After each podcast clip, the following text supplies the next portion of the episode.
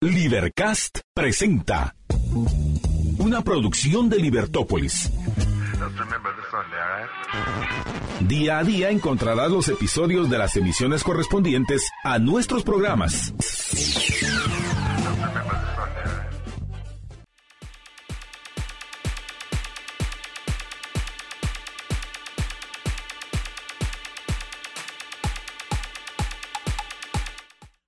Días, buenos días, buenos días, muy buenos días Guatemala, ¿cómo estamos? ¿Cómo amanecemos este maravilloso miércoles? Hoy es 15 de febrero para el año 2022. Estamos a tan solo siete días de ya el miércoles de ceniza. Imagínese usted qué pronto, qué rápido vamos en este maravilloso mes del el amor, del cariño y de la amistad. ¿Cómo amaneció? ¿Con quién amaneció? ¿Qué me importa a usted? Pero espero que haya pasado bien su 14 de febrero y que sea un día maravilloso. Hoy 15, hoy es quincena para quienes reciben ahí poquito de calorcito en la mano, que les vaya muy bien, aprovechenlo. Somos Estuardo Zapeta y Juan Francisco Rodríguez. Estuardo Zapeta, la mejor de las mañanas para vos.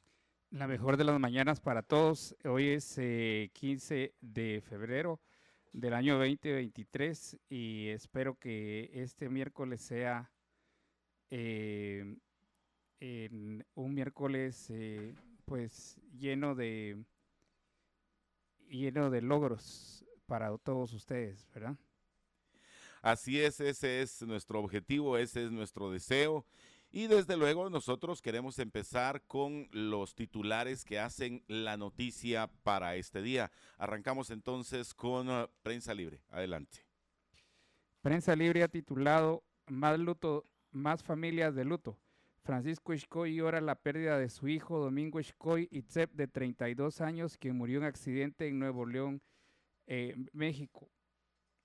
Esto es de los, eh, de los que murieron en, lloran la pérdida de sus familiares. Jóvenes que emigraron a Estados Unidos desde Momostenango perdieron la vida en un accidente de tránsito. Francisco Escoy, de 60 años, vive el duelo por la muerte de su hijo Domingo Escoy Tsep, de 32, el mayor de siete hermanos que decidió emigrar agobiado por la pobreza que afronta en la familia y de la cual han buscado salir, pero no han tenido éxito debido a las pocas oportunidades laborales en el país. Mingo se empeñó en viajar a Estados Unidos para que yo dejara de vender en las plazas. Él quería ayudar a sus hermanos, pero la muerte se lo llevó. Nunca pensamos que eso pasaría, comentó Ishkoy con la mirada puesta en una habitación de adobe forrada de plástico azul en la cual su hijo dormía sobre unos cartones. En vida, Domingo Ishkoy buscó afanosamente un trabajo en el que ganara más de 30 a 50 diarios por la verdad de de agujas, por la venta de agujas, hilos, dedales, metros, entre otros artículos para costura. En una humilde vivienda de tierra colorada, Momostenango, Totonicapán, María Vicente, de 52 años, tiene un nudo en la garganta. Ha llorado la muerte de eh, Wilmar Estuardo Vicente, el último de sus seis hijos. El pasado 20 de enero, Whitmar abrazó a su madre y le prometió que le enviaría dinero. Días después, por WhatsApp, le contó que una de sus hermanas, que todo iba bien y que estaba en Monterrey y que se prepararan para cruzar. El joven había dejado los estudios para ayudar al sostenimiento de su madre y de los gastos de la casa. El patojo iba a Escuintla a vender accesorios para celulares. Iba dos o tres días a la semana. Los demás días trabajaba la tierra aquí en la casa, pero la vida se encareció las ventas y bajaron y él no ganaba mucho. Contó Vicente, quien ansía la repatriación del cuerpo para darle el último adiós. Eh, mira, este es un caso mm, triste porque ellos, murieron en un accidente. Sí, Estuardo, tal y como lo platicamos en su momento, que llevamos también esa información, nosotros tenemos que recordar que esta ha sido una escena que se repite en más de una oportunidad, estimados amigos oyentes. Y esto es debido al ansia de muchos guatemaltecos de largarse del país lo más pronto posible de la mejor manera que puedan. Y muchos lo hacen a través de formas ilegales y obviamente con sus consecuentes eh, acontecimientos Creo que en este caso lo terrible, Estuardo, es eh, dos elementos fundamentales. Uno, son los niños que en general quedan pues desprotegidos porque quedan en casos de orfandad. Y dos, que la familia que queda, que le sobrevive, tiene que hacer frente a una gran cantidad de compromisos económicos, porque no es que tuvieran ese dinero, es que prestaron ese dinero, eh, quizá, eh, por así decirlo, hipotecando sus terrenos, su tierra, la cosecha, eh, etcétera. Y esto da como resultado, efectivamente, que ahí es un, un costo de, de oportunidad, pero realmente altísimo, porque lo pagas con tu propia vida. Y otra cosa, y que creo que es muy importante, y, y, eso es bueno que lo sepan todos ustedes, es que no es llegar a los Estados Unidos y empezar a recoger los dólares con carreta. No, primero tener la oportunidad de conseguir un contratista que esté dispuesto a arriesgarse en los Estados Unidos a tener a trabajadores sin su certificado, sin su licencia para poder trabajar en la construcción o poder trabajar en las cocinas, que es lo que regularmente se va a hacer, a menos que vaya con un familiar y que sea una especie de babysitter que vaya a poder eh, eh, permanecer con una familia. De lo contrario, tampoco es que estén dando los, los trabajos así a diestra y siniestra y además la vida en los Estados Unidos es cara. Eh, se paga una gran cantidad para que usted pueda pasar durmiendo un rato, porque eso es lo que básicamente se hace. Están hacinados eh, en los sótanos de las casas, 12, 15 o hasta 20 personas, como van turnados, ¿verdad? Entonces, yo creo que es una tragedia, Estuardo, que va mucho más allá y ojalá que el Ministerio de Relaciones Exteriores, que es en el que este caso eh, aplica, puedan lo más pronto posible eh, ayudar en la repatriación de los cuerpos de estos sus familiares para que tengan pues la sepultura adecuada aquí en el territorio nacional. Creo que eh, era el que había prestado 30 mil quetzales, ¿verdad? Sí, lo platicamos la pasada vez. Y José Carlos, este es un problema que nos toca de, a diario, digámoslo, porque tenemos el subregistro que pueden ser hasta aproximadamente 2.000 guatemaltecos que por diversas rutas tratan de, emigrar de nuestro país.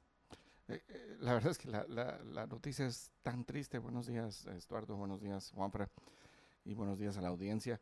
Eh, es eh, la verdad es que le congoja a uno el corazón, ¿verdad? Le hace uno chiquitito el corazón cuando uno escucha estas noticias. Eh, yo también estaba leyendo y escuchando eh, de cómo algunos también de estos que, que, han fallecido ni siquiera se despiden de la, de la familia, ¿verdad? Sino que agarran camino sin despedirse, Estuardo. Y, le dicen, mira, voy a ir a hacer no sé qué, y, se van algunos con la suerte de que llegan sanos y salvos y le avisan a la familia, mira, ya estoy del otro lado. Pero estaba leyendo de este, de este hombre con, es casado con una bebecita que, que, se fue y lo que tiene de noticia es la esposa de que se murió su esposo y ahora la deja eh, con un muchachito.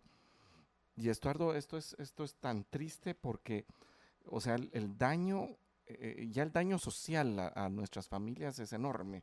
Eh, familias que se, que se deshacen por consecuencia de estas situaciones, pero el daño que, que, le puede causar a una familia en particular, porque ahora esta dama no solamente, no solamente se queda con el, el niño chiquitillo, sino que encima de todo tiene que pagar eh, tiene que mantener y sin una fuente de sustento, ¿verdad? Sin una posibilidad de poder hacer trabajo.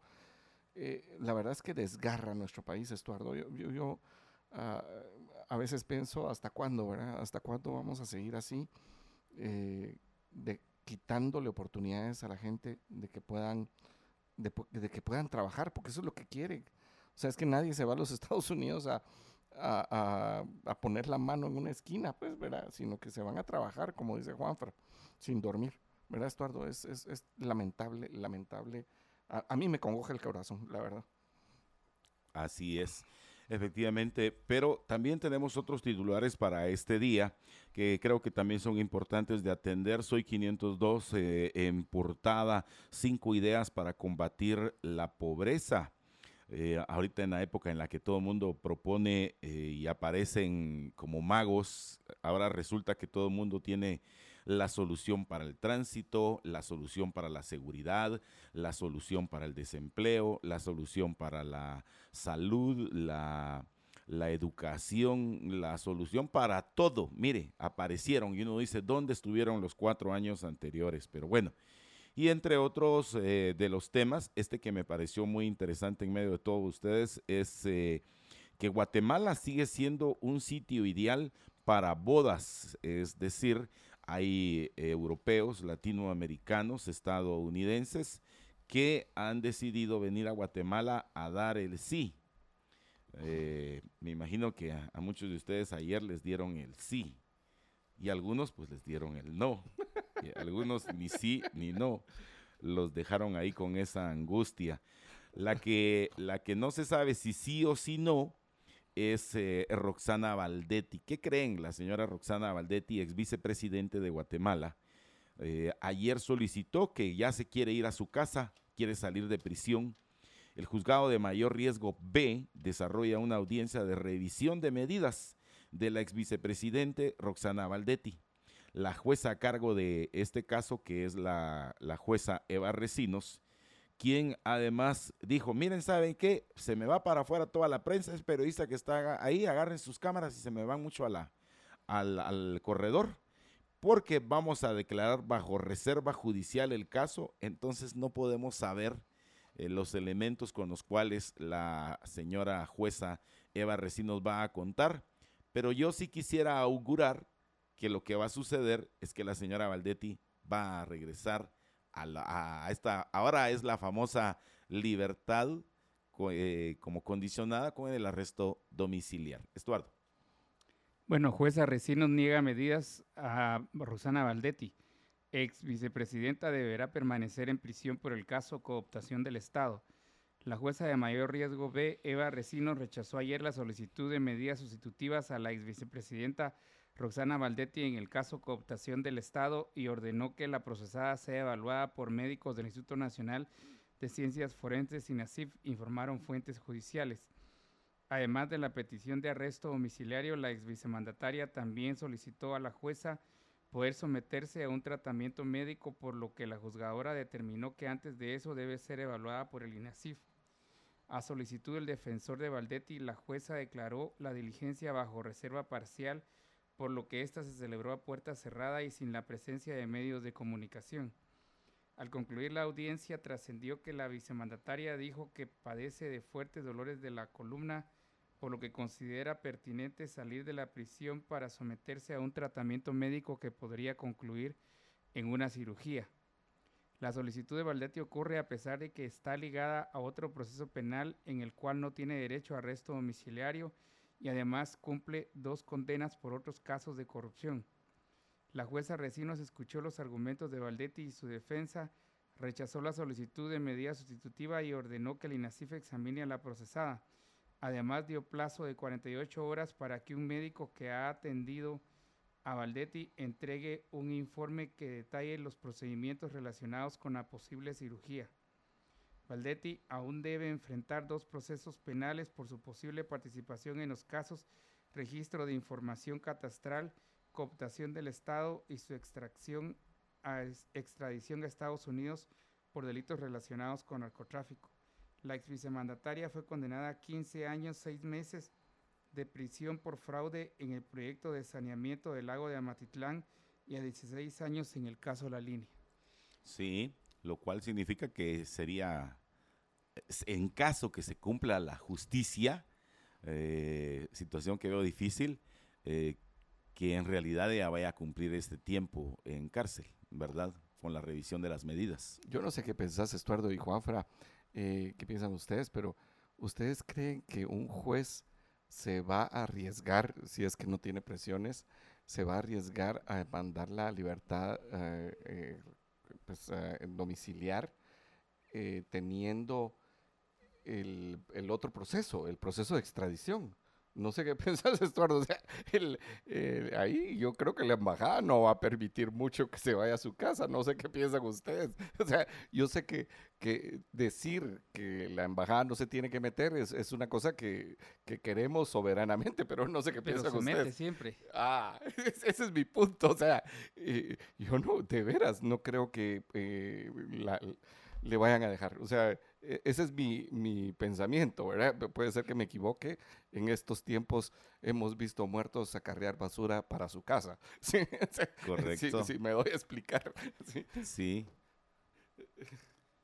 No, yo no creo que le, le den eh, arresto domiciliar a, a Rosana Valdetti. Primero por los casos que tiene y los casos que todavía están pendientes. Y ella, mm, ella tiene todavía dos casos pendientes de, de, juicio. Y ahí no creo que le vayan a dar, no creo que le den, además del papel que juegue la embajada, ¿verdad? Eh, pero mm, no creo que le vayan a dar a ella medida sustitutiva. Eh, menos que entre en un proceso en el cual ella ella pues pueda decir es que me van a operar, me van a operar, me van a operar.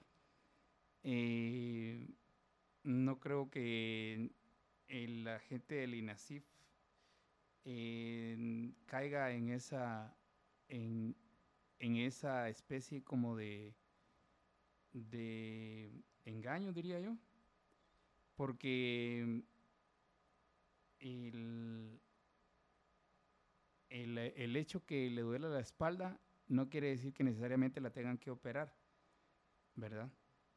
Ok, yo, yo pienso contrario a ustedes. Yo sí veo esas posibilidades porque en Guatemala lamentablemente la justicia baila al son que le toquen. O sea, si dejaron libre a Manuel Valdizón y realmente está a meses de convertirse en diputado al Congreso de la República, eh, uno cree haberlo visto todo, mucha, en serio, uno cree, uno dice, no, no, hombre, ¿cómo va a ser eso los juzgadores? Pero a las pruebas me remito. Y sí coincido con vos, José Carlos, en el sentido que hemos visto muertos acarrear basura. Y no una vez, varias veces, y en carretilla. Y por otro lado, respecto a lo que Estuardo eh, bien menciona, al final sí tenemos, aunque no lo querramos, una presión de parte del gobierno de los Estados Unidos, del Departamento de Estado de los Estados Unidos, que sí en algunas oportunidades, lo aceptemos o no, ha sido un ente que ha corregido la plana a la denominada justicia guatemalteca. Eh, y eso ha sido más que obvio, ¿verdad? Sin embargo, creería que ahora, eh, ya para finalizar su periodo presidencial, el doctor Yamatei eh, va a estar más alineado con los señores del norte con tal de que no le pase lo que le pasó a Juan Orlando Hernández. Y dirán ustedes que soy muy exagerado, pero por ahí lo miro. Veo la posibilidad de que de, ahora, este año especialmente, 2023, el presidente Yamatei vaya a estar, pero de luna de miel, con el Departamento de Estado de los Estados Unidos. Por ahí veo yo la, la cosa.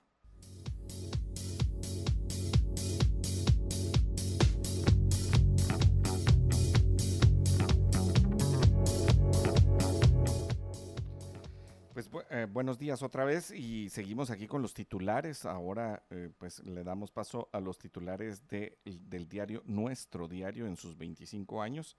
Tenemos una primera foto, ya saben ustedes que nuestro diario es un diario que también es gráfico y nos enseña una escuela en ruinas, una foto aérea de una escuela donde dice deterioro de construcciones a medias, falta de servicios y carencia de techos son algunas de las condiciones que encontrarán los niños al regresar a clases.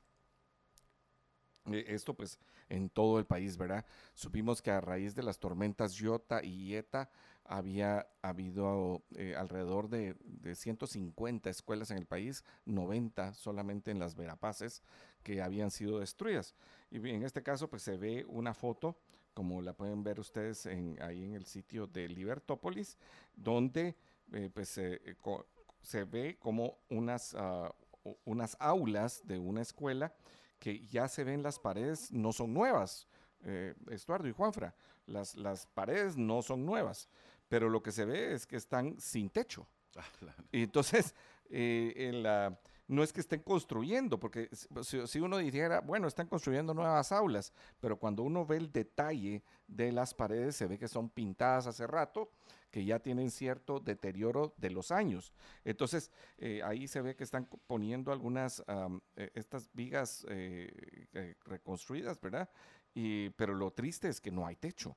Y, por supuesto, eh, yo me puedo imaginar el peligro eh, que, que van, que correrían los niños si llegan en este momento, primero por las inclemencias del clima, ¿verdad? No sé dónde los van a poner. Y segundo, con todos esos materiales de construcción, porque decirle a los niños que no vayan a meterse entre los materiales de construcción es una cosa eh, eh, absurda, ¿verdad? O sea, los niños juegan y, y se meten con todos lados, ¿verdad? Pero sí, preocupante esto. Eh, otras, otras tres noticias en el titulares de nuestro diario. Una de estas noticias que siempre son tristes. eh, va a visitar a su hermana cuando lo asesinan y lo abandonan en una cuneta. Eh, hemos visto cómo ha incrementado eh, la violencia en estos últimos días, terrible. Y ataque contra el transporte público deja cinco fallecidos. Esto, ah, si no estoy mal, eh, fue, eh, n- eh, fue en el Tejar, o, o no fue esa la que habíamos visto ayer en la mañana, Correcto. sí. Eh, bueno, no, no veo exactamente dónde fue, pero ah, este es, eh, sale de Tacisco Santa Rosa rumbo a la capital.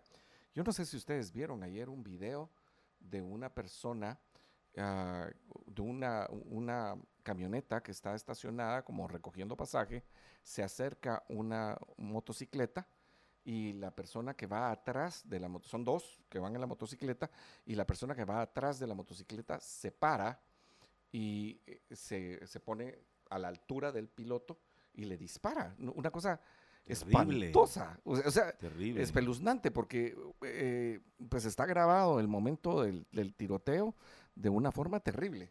Entonces, entonces, el, ah, escondidas. Ent- eh, esa, y yo no sé yo, eh, cómo, cómo se ha llegado a este punto, cómo, eh, y es- ahí está grabado, eso es lo peor. O sea, es- es- ojalá que las autoridades pudieran reconocer y que con Ojalá. estas cosas, pero entonces, según veo, este no es el mismo eh, eh, incidente. Este es otro Este es hecho otro. entonces. Y en este hay cinco personas fallecidas. Eh, Eso es eh, terrible. O sea, no, no sé quién está viendo esto, pero de veras eh, terrible. Eh, esa sería la, la otra noticia Bueno, que tenemos. tendría que ser igual a través del Ministerio de Gobernación, ¿verdad? por supuesto. que es por eh, el encargado, el ente de brindar la seguridad a través de la Policía Nacional Civil, en este caso las comisarías que hayan allá eh, en el oriente del país, aun cuando hemos visto que lamentablemente, y a pesar que la mayor cantidad de policías vienen de oriente, vamos, Estuardo? Sí, Eh, 70% de los policías vienen de Oriente. va, ese 70% eh, con sus coterráneos allá en Oriente, sin embargo, es, es donde vimos a, a el señor este Morales, el, can- el alias el Cancha Heredia, y eh, hemos visto algunos otros hechos, o sea, como que allí mismo no es muy respetada la autoridad. Entonces sí se necesita más eh, penetrar un trabajo más de a pie, un trabajo hormiga de la Policía Nacional Civil Presencia. presencia, desde luego, eh, como un primer elemento disuasorio. Así claro. es. Claro. O sea, las cámaras son disuasorios, pero si no hay presencia, La de misma plano, cosa. o sea, la misma cosa. Además que las cámaras no toman todos los detalles, ¿verdad? Eh, solo para leer un momento, un instante aquí, ya dentro de la, de la eh, noticia, nos dice 13 pilotos fueron asesinados en 2022 durante el asalto a su unidad, según la Policía Nacional Civil. 186 choferes o sus ayudantes murieron el año pasado por diversas causas violentas. La, eh, pues la verdad es que preocupante. Eh, eh, parece ser que son ah, por lo menos tres los, ah, los incidentes ayer de ataques a, a buses extraurbanos. Y por último, en la otra noticia que tiene nuestro diario en portada, es la misma pues que ya habíamos comentado, Roxana Valdetti pide arresto domiciliario por motivos de salud, pero juez se lo niega. Eh, aquí estamos otra vez con el asunto este de la, del el, el pastorcito y, y el, y el lobo, ¿verdad? Porque, como bien decía Estuardo, o sea, me tienen que operar, me tienen que operar, me tienen que operar, cirugía, cirugía, cirugía. Eh, pero ella, desgraciadamente, ha mentido varias veces, ¿verdad? Entonces, obviamente, entra aquí el INASIF a hacer su, su evaluación médica eh, y mm, eh, tienen que verlo. Pero, ¿qué pasaría si no fuera ella, Estuardo? ¿Sí? ¿Qué pasaría, Juanfra, si no, si no fuera ella? estuviésemos hablando de otra persona que tal vez sí tiene un motivo de salud importante, como aquellos médicos del IX, yo no sé si se recuerdan ustedes, y, y que por no atenderlos rápidamente, porque, son, porque todo el mundo dice, ah, ya los van a soltar, entonces sí tenga un problema. Entonces, aquí también se espera que el INASIF actúe rápido, ¿verdad? Porque eh, pues las causas de salud en las personas que están detenidas sí merecen un trato eh, rápido y digno. Eh, no sé qué opinan ustedes también. O sea, aparte es que ella pueda estar mintiendo y se quiere ir a su casa y simplemente, pero eh, si le quitamos el nombre, quitémosle el nombre, Roxana Valdetti, y es cualquier persona que está presta y que llegue a solicitar porque tiene un problema y que el INASEF pueda actuar rápidamente. Es correcto. Bueno, ocho planillas contienden por la dirección del Colegio de Abogados y Notarios de Guatemala nuevas autoridades tendrán entre sus atribuciones la integración de la postuladora para la Corte Suprema de Justicia en 2024. El gremio de abogados y notarios elegirá hoy nuevas autoridades para... Hoy es el... Hoy es Estuardo. Hoy es la elección de, de nuevas autoridades en el Colegio de Abogados y Notarios. Las comisiones de postulación para elegir magistrados de la Corte Suprema de Justicia, Corte de Apelaciones y director del Instituto de la Defensa Pública Penal los profesionales elegirán de ocho planillas oficialmente inscritas a la Junta Directiva, al Tribunal de Honor y Electoral del CAN. En esta nueva cita, los togados elegirán autoridades en medio de señalamientos de apoyo del Ejecutivo, legisladores, diputados y otros actores de la política nacional. La convocatoria es de las 8 a las 18 horas para una primera vuelta en los departamentos y en el Club La Aurora, zona 13 de la capital. Si ninguna planilla obtiene la mitad más uno de los votos, se debe correr una segunda ronda que está programada para el próximo 22 de febrero en el mismo lugar. Las planillas que participan son Plataforma de Profesionales por la Justicia, Convergencia, Agrupación Solidaria de Profesionales Afines, ASPA, Coalición Gremial, Acción Profesional Novare, Desafío Gremial y Transparencia y Cambio, según el Movimiento Pro Justicia, que ha hecho un análisis de cada agrupación participante. Para la Junta Directiva del CAN encabezan las planillas Héctor Osvaldo Pedrosa, Mario René Cano Gutiérrez, Mario Sicaviza, José Enrique Urrutia, Benjamín López, Jazmín Orellana, Dunbar Manuel Harris Mengíbar y Juan Francisco Solórzano Fopa, quienes resulten electos ocuparán el cargo durante el periodo 23-25. Para el Tribunal de Honor encabezan las propuestas Omar Cano, Calmo, Walter Brenner Vázquez Gómez, Fernando Aroche, María Morales Chu, Heisler Domínguez, Ileana Hernández, Abraham Díaz Sánchez y Luis Carlos Laparra Rodríguez. Su periodo también es del 23 al 25. Para el Tribunal Electoral participan Lester Flores, Federico Barrios, Francis Peña, Nancy Lorena Pais García, Teresita Mérida y Manolo Zacarías. Los grupos Desafío Gremial y Transparencia no propusieron candidatos a esos cargos según el Movimiento Pro Justicia y el periodo para estos es de 23 al 26. El Movimiento Pro Justicia considera que en 24 habrá procesos de postulación determinantes porque el sector justicia afronta hoy una época de persecución contra funcionarios independientes de restauración y consolidación de patrones de impunidad y de incidencia de jueces y magistrados en las dinámicas de poder político y económico del país. En el futuro inmediato se tiene la integración de las comisiones de postulación que evaluarán y seleccionarán a los candidatos a magistrados de la Corte Suprema de Justicia y la Corte de Apelaciones 24 al 29. Los agremiados del CAN en Asamblea General deberán elegir 12 representantes para integrar cada comisión de postulación. Esta nominación de candidatos es sumamente trascendental porque los electos integran las Cortes Suprema de Justicia y apelaciones, cita el Movimiento Pro Justicia en su análisis. El dilema ahora es que este nuevo proceso alcanzó al anterior porque todavía no se resuelve en el Congreso. Los magistrados de la Corte Suprema de Justicia y la Corte de Apelaciones electos para el 14 al 19 siguen en el cargo casi cuatro años después, pues el organismo legislativo no ha elegido al periodo 2019-2024. El CAN no, no solo incide en las elecciones, sino también participa en el Tribunal Electoral del Departamento Federado, del Deporte Federado, eh, TDF. En los últimos años ha estado envuelto en escándalos por la elección en la Confederación Deportiva Autónoma de Guatemala y el Comité Olímpico Guatemalteco. Además, integran el Consejo Directivo del Instituto de la Defensa Pública Penal, que en 2024 debe elegir a nuevo director general. Así también el CAN forma parte del Consejo Directivo del Instituto Nacional de Ciencias Forenses INACIF. Carmen Aida Ibarra del Movimiento Pro Justicia opina que estas elecciones cobran importancia porque la política gremial ha ido identificando el poder que tiene el Colegio de Abogados y lo usa para fines políticos. Puso como ejemplo los casos de corrupción identificados como comisiones paralelas en 2014 y 2020 que destaparon las negociaciones de Roberto López Villatoro, conocido como Rey del Tenis, y Gustavo Alejos, quien desde un sanatorio donde guardaba prisión preventiva habría incidido en un proceso. No es algo nuevo, pero cada vez hay más interés en cooptar las estructuras gremiales para negociar y hacer alianzas, dijo Ibarra.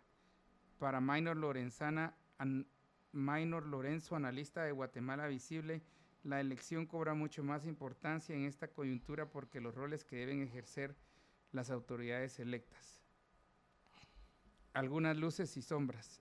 El movimiento Pro Justicia perfila a la planilla plataforma de profesionales por la justicia como la oficial y de ser electa le daría continuidad a la junta directiva actual. Convergencia está liderada por Mario Cano, quien fue abogado de defensor de la ex vicepresidenta Roxana Valdetti, del exministro de Salud Jorge Villavicencio y su hija Saraí.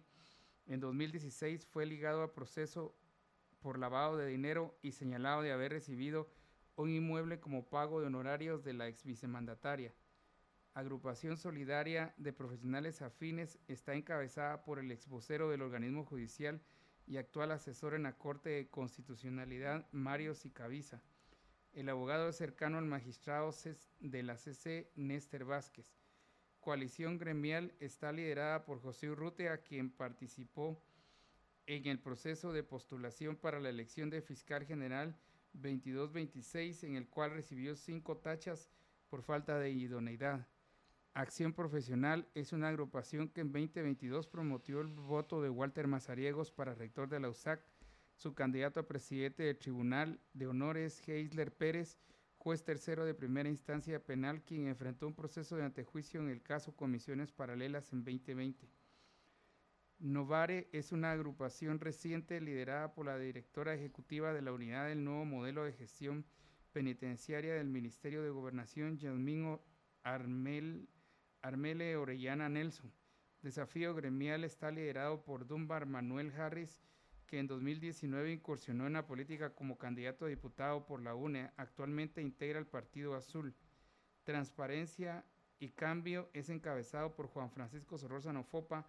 Varios integrantes del grupo fueron cercanos al ex fiscal general Telma Aldana y han sido denunciados en los últimos años por el Ministerio Público. Entonces, hoy es la hoy es la la elección de la junta directiva y también el eh, el ah, ¿cómo se llama? El Tribunal, de, honor. El Tribunal de Honor y también eh, son cinco elecciones las que hay hoy eh, dentro de ese proceso del Colegio de Abogados y Notarios de Guatemala, pero las más conocidas son el presidente con su junta directiva, para poder regir los destinos, entre ellos el fabuloso presupuesto de 1.2 eh, millardos de quetzales ahí en el CANG, y el otro es el Tribunal de Honor. Eh, que sí creo que no sabía que existía, porque si no lo hubiéramos visto en alguna oportunidad mediar. Y hoy precisamente... Tal vez dependen de la vicepresidencia. es muy seguro, son son pues como plazas fantasmas. Sí, pues hoy van, hoy van a a ir a depositar su voto los eh, abogados y notarios, pero también están eh, los criminalistas, también eh, los estudiosos de las ciencias policiales, que también están dentro de este mismo colegio, ¿verdad? Politólogos también. Los politólogos también están incluidos dentro de esta rama de las ciencias y estarán haciendo hoy el uso del voto, aun cuando hay una cantidad impresionante de miles de agremiados, al final descubrimos que muy pocos van a ejercer el voto. Y es allí donde aprovechan las estructuras eh, presuntamente lideradas por malos guatemaltecos o que han estado vinculados a los casos que mencionaste, Estuardo, quienes eh, terminan eh, gobernando otra vez los destinos del CANG. yo estaré presente hoy ahí en la, en la votación, he sido invitado para darle cobertura a esta actividad, lo haremos a través de, del otro medio para el que también trabajo y ahí estaremos pues conversando con algunos de los protagonistas que creo que va a ser muy interesante eh, lo que tengan que decir al respecto. Y, yo no sé qué piensan ustedes, pero ahorita que leía Estuardo, o sea, eh, son cinco elecciones justamente, ¿verdad? Eh, también es el, el, los encargados electorales, los que el tribunal electoral del, del colegio ah, un delegado ante el RIC, que también el RIC es el registro de inmueble, eh, no, registro, la I se me olvida, catastral, ¿sí? La, I se me baja ahorita, y que tiene que ver con todo el catastro a nivel nacional, que, que e, es, un tema pendiente porque en Guatemala la falta de certeza jurídica acerca de la propiedad eh, nos da algunos problemas que que las personas al no tener certeza sobre su propiedad no pueden utilizarla para diversas cosas, ¿verdad? Por ejemplo, lo que se ha hablado acerca de, cuando una persona tiene una propiedad, por ejemplo, la puede hipotecar o tiene una casa y tiene esta certeza de que es su casa, entonces la puede remodelar y la puede seguir construyendo. Y a esto me refiero, o sea, por ejemplo, hacerle un segundo piso porque el hijo se va a casar o, la familia creció, y, pero si no tenés certeza, no seguís ah, produciendo sobre la base de esa certeza jurídica de, de tu propia propiedad. Entonces el RIC es una, una institución muy importante.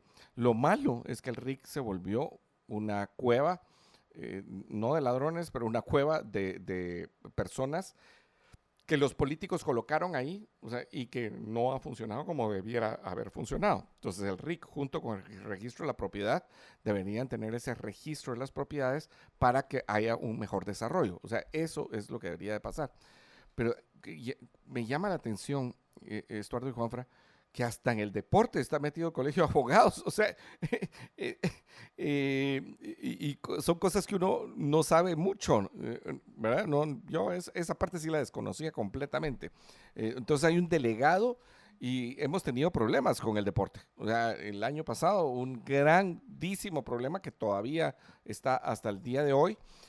Ah, y entonces, pues es trascendental esta elección eh, en ese sentido porque eh, involucra muchos aspectos de la vida que ni siquiera conocíamos y mucha parte de los presupuestos, porque ya saben ustedes que constitucionalmente hay una buena cantidad de plata eh, que se va al deporte federado. eso creo que es un tema importante. Y, no sé qué opinan ustedes de eso, porque yo, yo no sabía que estaban metidos hasta en el deporte y las otras ah, situaciones en las que leyó Estuardo por ahí. Sí, está metido en el deporte, está metido también en, el Instituto Nacional de Ciencias Forenses, está metido en la Corte Suprema de Justicia, en la CC también. Es correcto. Correcto. Porque hay representantes del Colegio de Abogados y Notarios en la CC. Eh, está metido en, creo que eran 67 instituciones eh, donde el Colegio de Abogados y Notarios tiene representación. Si bajas a comprar un chuco de la par del chino, hay un representante del CAN también ahí, porque de, veras aparecen en todas partes. Pero ahí es donde ves realmente cómo incide esa política gremial, que al final eso es política gremial, eh, pero que no ves un resultado positivo o no ves un resultado que realmente favorezca a los guatemaltecos en el sentido de decir, bueno, ¿qué ganamos con que haya un representante de cada uno de estos, bueno, al menos de este gremio, en esta situación. Si cuando en lo interno de esta agrupación algunos eh, abogados y notarios han sido señalados de ser partícipes o que favorecieron procesos de corrupción, pero su mismo tribunal eh, de honor no dice absolutamente algo. Entonces yo creo que ese es uno de los grandes reclamos que hoy eh, les harán pagar los votantes eh, aquellos que eh, puedan participar, porque solo pueden participar los que ya están inscritos, registrados al día. Colegiados activos. Exacto, al día en sus cuotas, incluyendo creo que este presente mes, eh, de forma tal que son los que van a poder ejercer el voto.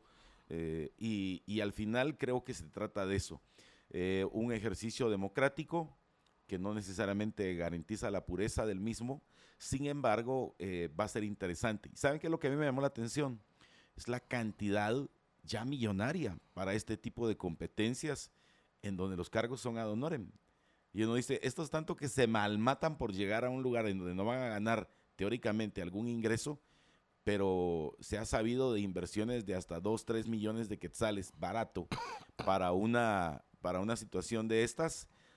Y, pareciera que al final su gran objetivo va a ser, si se desenreda esa maraña legal entre la Corte Suprema de Justicia, el Congreso de la República y la Corte de Constitucionalidad, las autoridades que regirán la Corte Suprema de Justicia para el 2024.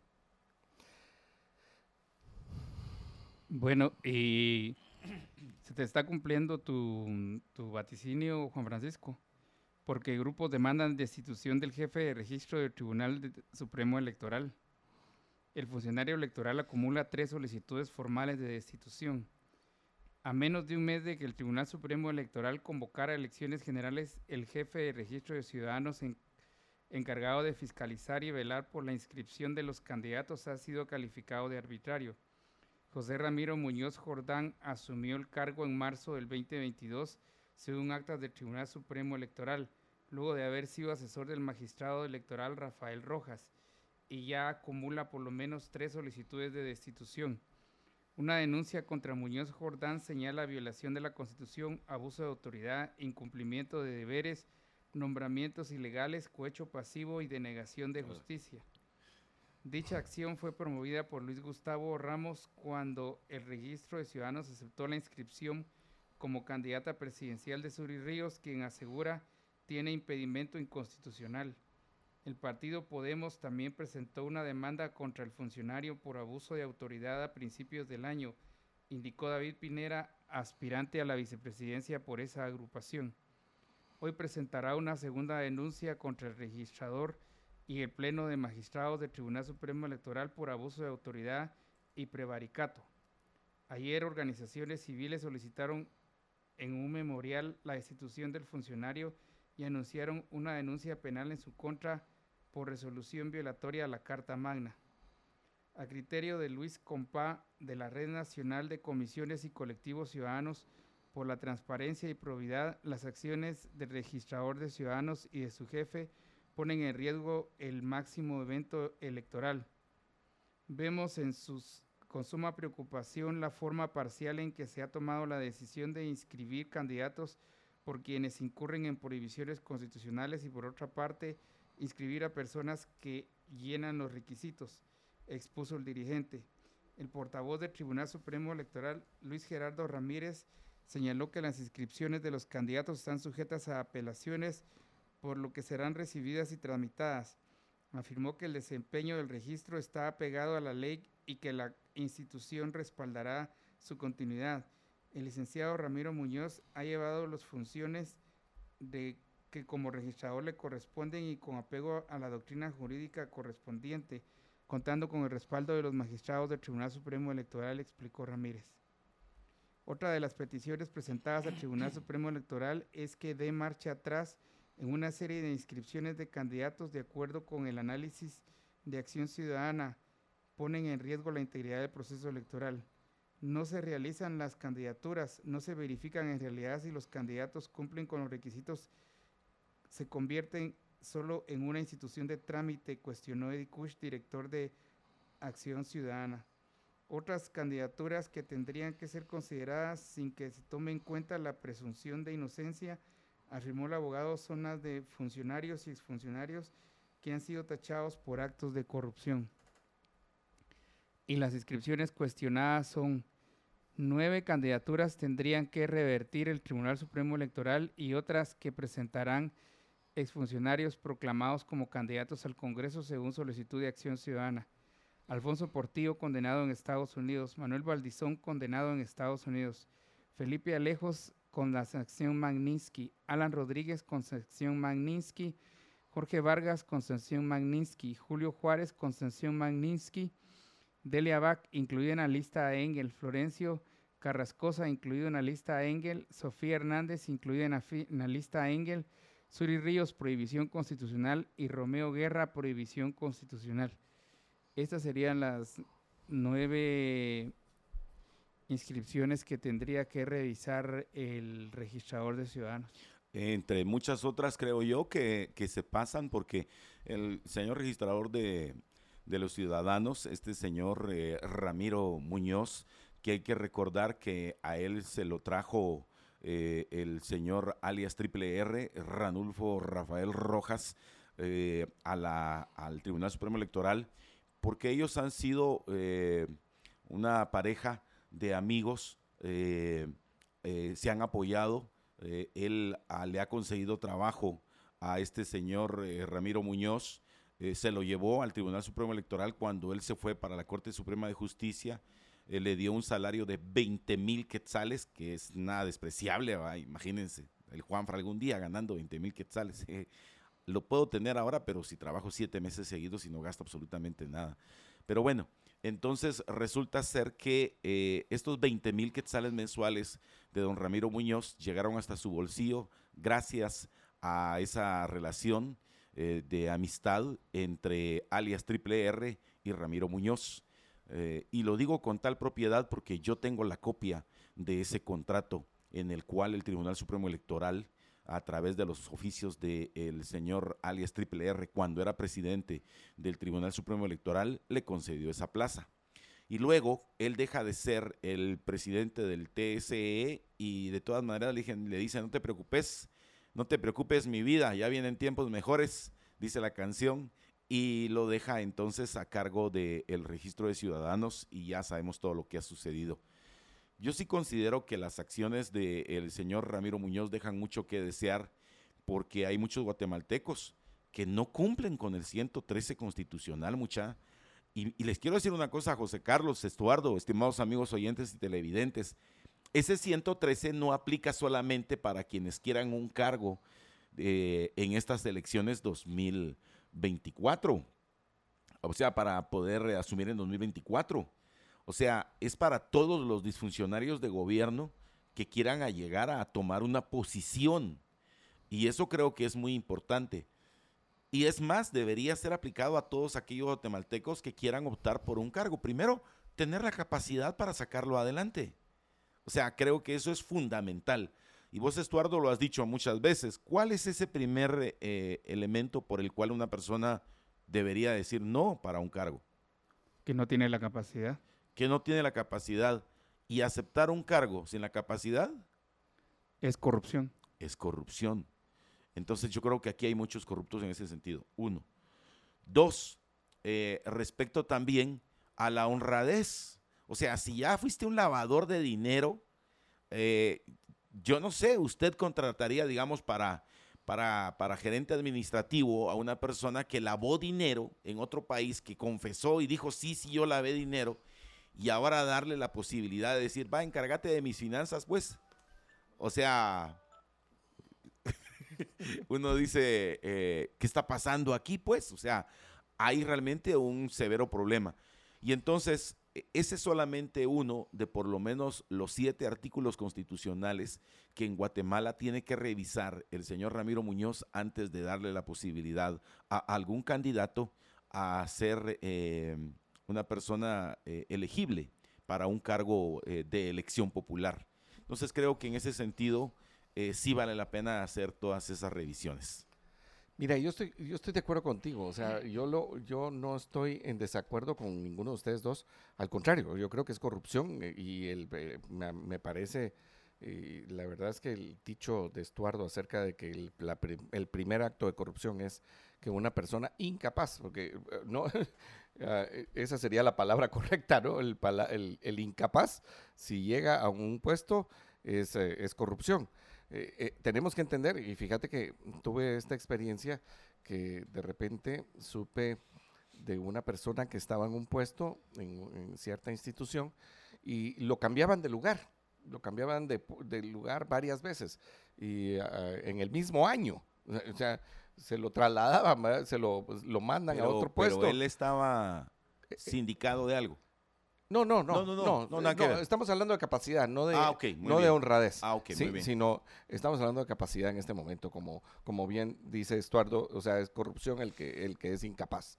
Eh, sí, porque no es que le falte capacidad, es incapaz. Entonces, el, cuando, bueno, entonces esta persona eh, la, conocí en un puesto, al poquito tiempo en otro puesto. no estaba ahí, estaba eh, en otro. Eh, en otro, y mira, por lo menos cinco veces lo cambiaron de puesto un año.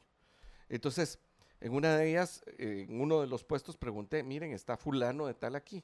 Y me dice, ah, no, él, ya, se, ya lo cambiaron de lugar. Entonces, ah, ok. Es que sí, él entró aquí porque es pariente de un exdiputado. Entonces, no sé ah. qué. Entonces me dice la persona con aquel cinismo, porque no, no puedo decir otra cosa. Y dice, es que aquí todos hemos entrado por cuello. O sea, capacidad, idoneidad y honradez, cero.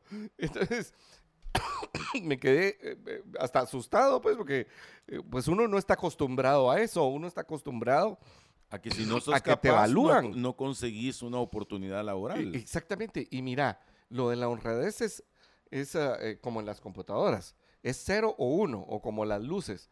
O sea, está apagada o está encendida. O voy a decir una, como, la, como el embarazo. ¿Estás embarazado o no estás embarazado?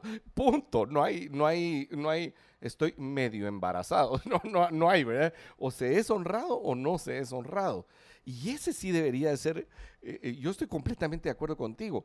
El asunto es que nuestra legislación, y el artículo 713 constitucional que ha sido utilizado a veces bien y a veces mal, porque desgraciadamente también ha sido utilizado de forma incorrecta, no, no logra evaluar. Yo lo que creo es que se necesita que la ley electoral y, eh, y en todo caso la ley penal diga exactamente que una persona tiene prohibición de participar.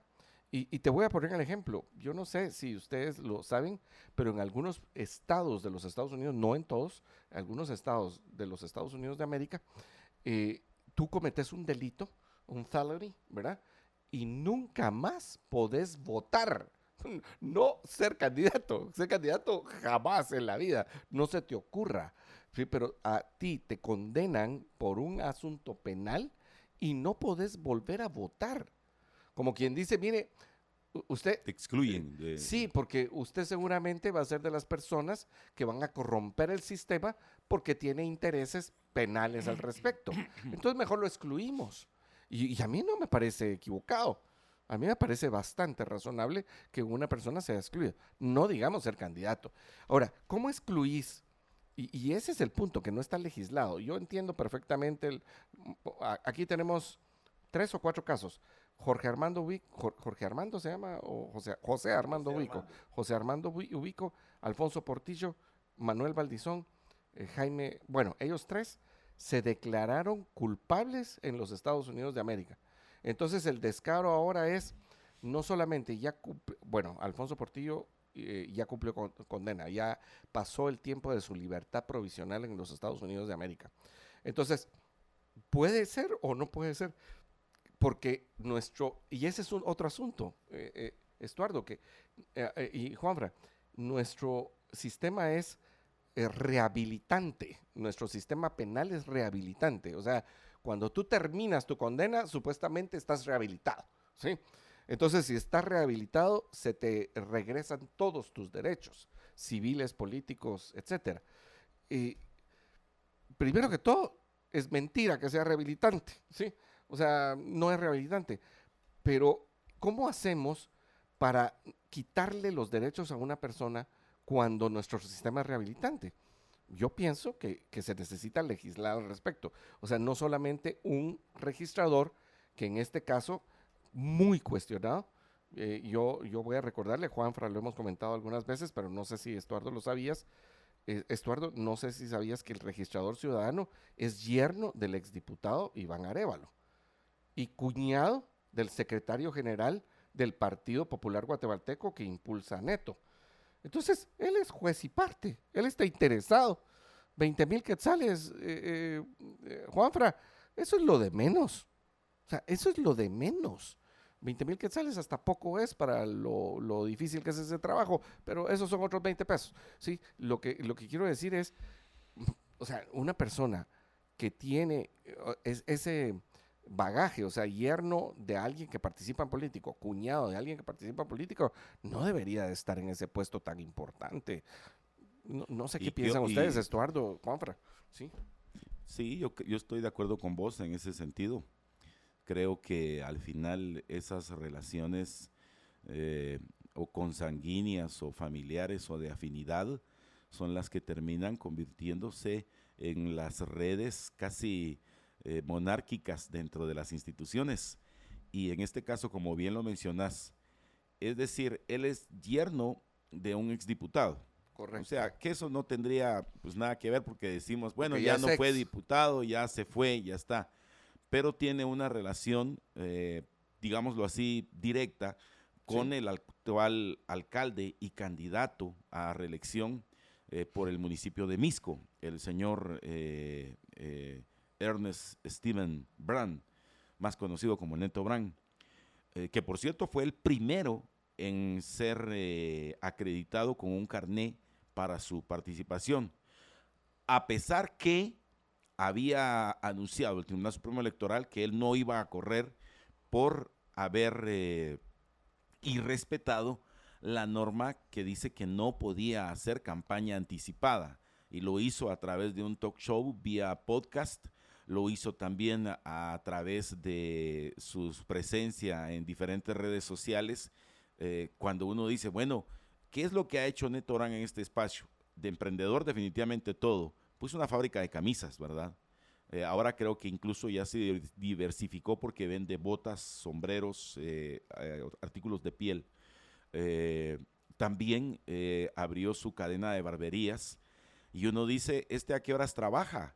¿Verdad? Porque lo vemos en todo esto. Y además, este programa que como sabemos, pues nos consume también estar al aire, consume un proceso de preproducción y después de postproducción. Eh, sin embargo, él eh, abrió estos, estos negocios eh, a pesar de la prohibición y sabiendo él que sí iba a ser un candidato. Primero dijo que a presidente, pero cuando se lo bajaron a presidente y le dijeron, mira, te van a dejar correr, pero de alcalde, entonces decidió y cambió y dijo que Dios le había hablado, porque ese es otro recurso del señor Brand porque yo tengo el video, yo vi el video y está subido en mi cuenta, donde él dice que Dios le dijo, ¿verdad? Neto, vas para alcalde. Y conociendo a algunos queridos amigos misqueños, sé que Neto volverá a ser alcalde, entre algunos de mis otros vaticinios. ¿Qué pensás, Stuart, de eso? sí, él va a ser alcalde otra vez. Eh, los misqueños están eh, anonadados con la con las payasadas de él y y al final pues eh, lo van a hacer alcalde otra vez. Es correcto. Este es de esos casos eh, que yo sugeriría que el señor Ernest Steven Brand es un ejemplo clásico de la inventiva de la personalidad. Esto, pues, tal vez en su momento lo vieron algunos con Nietzsche o con Jung o con algunos otros reconocidos escritores de la conducta o de las acciones conductuales en el sentido de que si no te gustas, créate tu mejor versión. Y él ha tenido varias versiones, ¿verdad?, a lo largo de estos años públicos, de ser quien era, un total desconocido, a convertirse eh, de verdad, él sí, en un influenciador en redes sociales. Y si no, pues ahí está, ya sería el...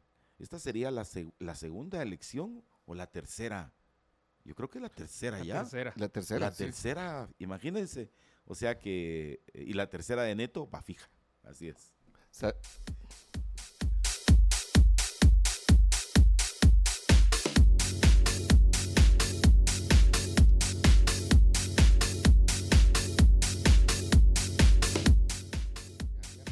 Bueno, lo que estábamos hablando del 113, hoy eh, Prensa Libre lleva precisamente un, un titular con relación al 113. Artículo 113 ordena que candidatos sean honrados e idóneos. La inscripción de candidatos cuestionables pone en duda si se está aplicando la Carta Magna o se ignora. El inicio del proceso de elecciones generales 2023 en Guatemala dio paso a una serie de inscripciones en el registro de ciudadanos de candidatos que buscan alguno de los 4.336 cargos de elección popular que estarían en juego. Como en anteriores procesos, no dejan de surgir inscripciones polémicas de candidatos con pasado cuestionable a los ojos de muchos o con señalamientos y hasta condenas penales dictadas por cortes nacionales o extranjeras. Ejemplo de ello es que en el actual proceso el registrador de ciudadanos ya inscribió a tres aspirantes a diputados que figuran en la lista Engel de Estados Unidos de actores corruptos de actores corruptos o que propician el socavamiento del Estado de Derecho. Asimismo, el expresidente Alfonso Portillo y el excandidato presidencial Manuel Valdizón buscarán ser inscritos. Ambos son exconvictos y declararon culpables por lavado de dinero.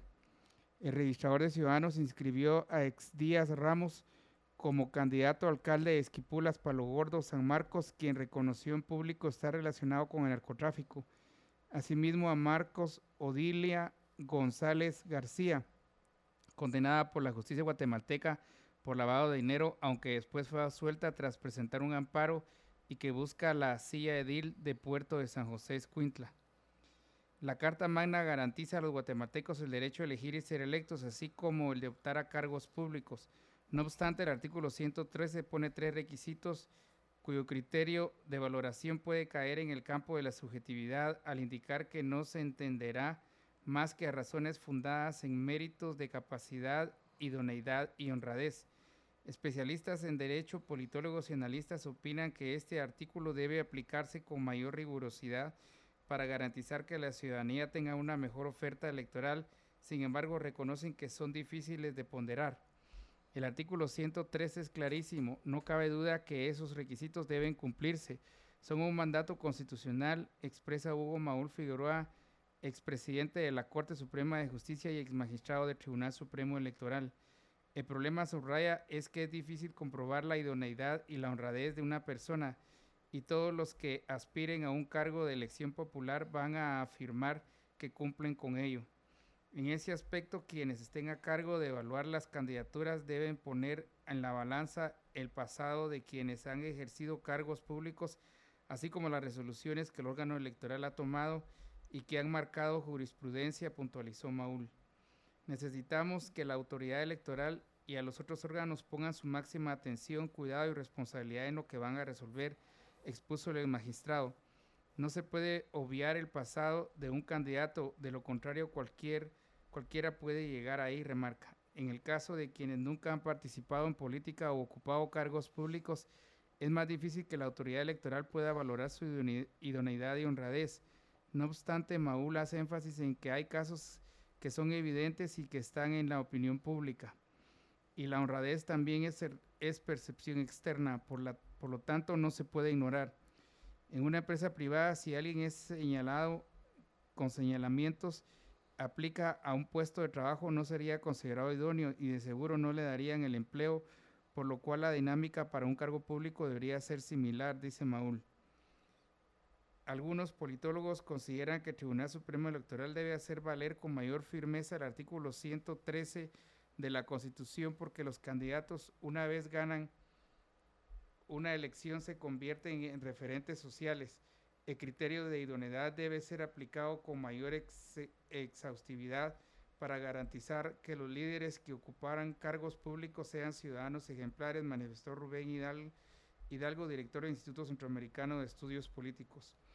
Coincide con Maúl en que los antecedentes son claves al momento de evaluar la idoneidad de una persona, por lo que no puede cumplir con este requisito quienes han sido sujetos del proceso penales por corrupción, lavado de dinero o narcotráfico.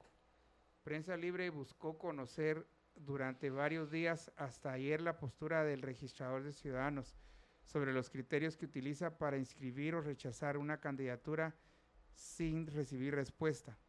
Se trasladaron las preguntas por medio del Departamento de Comunicación del Tribunal Supremo Electoral y se visitó la oficina. Al final, la Secretaría del Registrador ofreció que el funcionario respondería a las dudas a través de un correo electrónico, pero no, se, no lo hizo.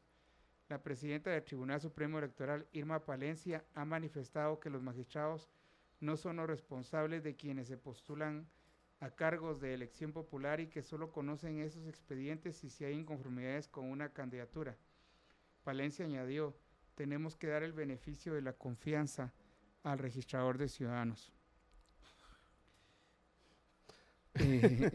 Eh, es ridícula esa recomendación de, la, de doña Irma, eh, que tenemos que darle la, el beneficio, de, la beneficio de la confianza. Ese dicho. No, es, ese es el beneficio de la duda. Ah, ok. O sea que ahora le voy a dar mi confianza para ver qué pasa. No, hombre. ¿Qué pensás, Estuardo? Es lo que dice ella. Pero mm, aquí es correcto lo que, lo que dice la, lo que dicen que eh, no, se tende, no se detenderá razones fundadas en mérito de capacidad, idoneidad y honradez. Es difícil probar la capacidad, la idoneidad y la honradez, sobre todo quienes no han ejercido un cargo público. ¿Es correcto? Eso es bien difícil probarlo pero de quienes ya lo ejercieron y probaron no ser honrados, yo creo que ahí no hay, no hay duda. Eh, por ejemplo, eh, Manuel Valdizón o Alfonso Portillo, ahí no hay duda. Ahí no hay duda de, la, de la falta de honradez, porque ya fueron sentenciados eh, a nivel internacional. Y entonces ahí queda ahí, ahí queda criterio del registrador de ciudadanos si los inscribe o no. Pero por lo visto, como que sí los va a inscribir. Sí, pareciera que sí, Estuardo. Yo estoy 100% de acuerdo con vos. Eh, no sé qué, qué, piensa José Carlos, pero yo sí quisiera sumarle a esta, a esta plática que lamentablemente cuando nos referimos a este señor Ramiro Muñoz, tendríamos que saber su capacidad y su idoneidad y su honradez para ejercer ese cargo tan importante. ¿A qué me refiero? Que no sabemos las condiciones morales propias de la persona para que con base en sus principios que le rigen su vida, él pueda ser quien ahora eh, vaya a regir eh, quién sí corre y quién no corre en este proceso. Es decir, no le podemos pedir peras al olmo, porque a las pruebas me remito, a las que he platicado aquí. Si es una persona que goza nada más de la confianza de alias Triple R y Triple R llega y toma la posición de presidente del Tribunal Supremo Electoral en una certificación cuya validez la está analizando después ya de casi un año y medio el Ministerio Público para ver si él ha incurrido en falsedad eh, o suplantación de, de una titularidad que a todas luces no posee y cuyo asesor fue precisamente este señor Ramiro Muñoz, a mí me deja mucho que desear.